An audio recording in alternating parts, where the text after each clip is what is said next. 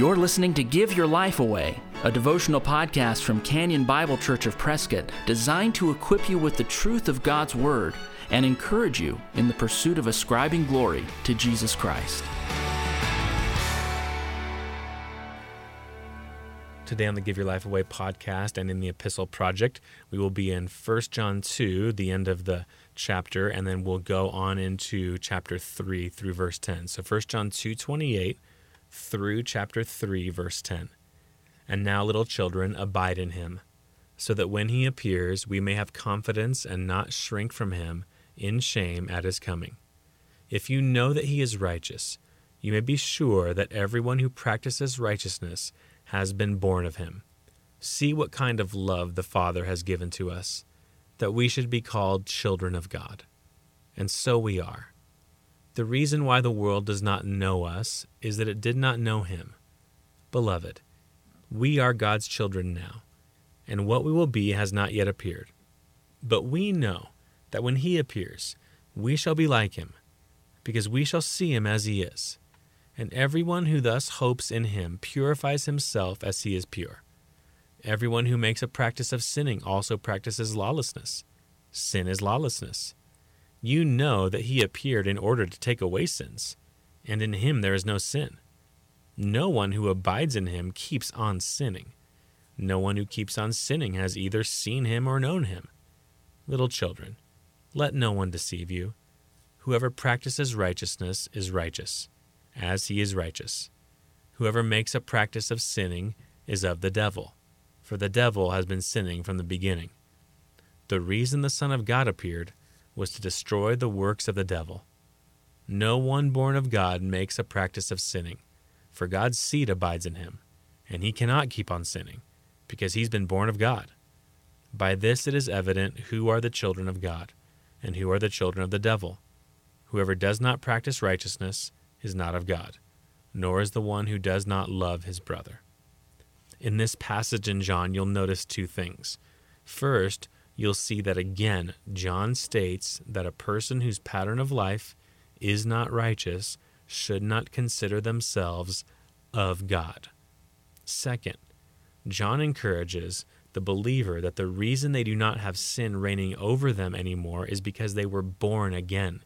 They were born of God or born from God. God's seed abides in them. They are God's children and just like a child will resemble their parents' looks or mannerisms because of what has happened on the inside or in their genes, a believer will look like God because they have new genes. They're new from the inside out. Now, the believer isn't practically perfect yet. Not perfectly perfect, if you would rather have that phrase. John tells us that when Christ appears, then we will see him and be like him. This passage isn't teaching that the believer is perfect now, today, in actuality. Now, before God, they have a perfect standing. They're considered perfect, but their day to day life isn't perfect. But that believer does act like Christ as a general pattern of life.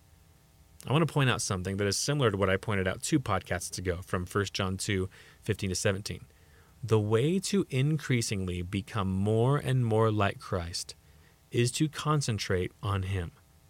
Verse 6 of chapter 3, this passage, indicates that the one who abides in Christ won't make a practice of sinning. Verse 2 of chapter 3 indicates that by seeing Him with our physical eyes one day in the future, we will one day be immediately like Him. Consider this there's a correlation at how much you focus on Christ and how much you become like Him. So, for the glory of Christ, spend time studying Him, read about Him, pray to Him, think about Him.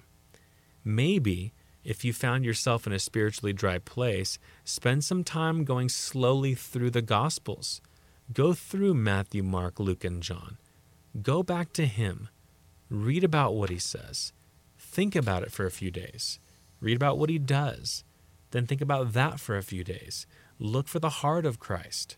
Look for his motivation in the Gospels. Seek to understand his words. Saturate yourself with Christ.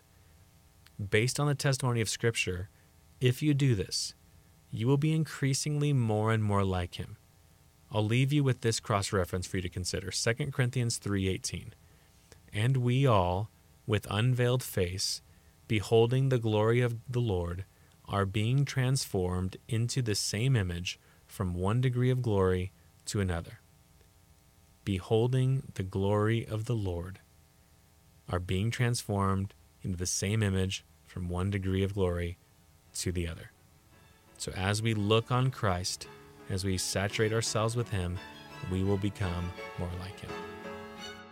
If you've been encouraged by the Give Your Life Away podcast, please share it with a friend.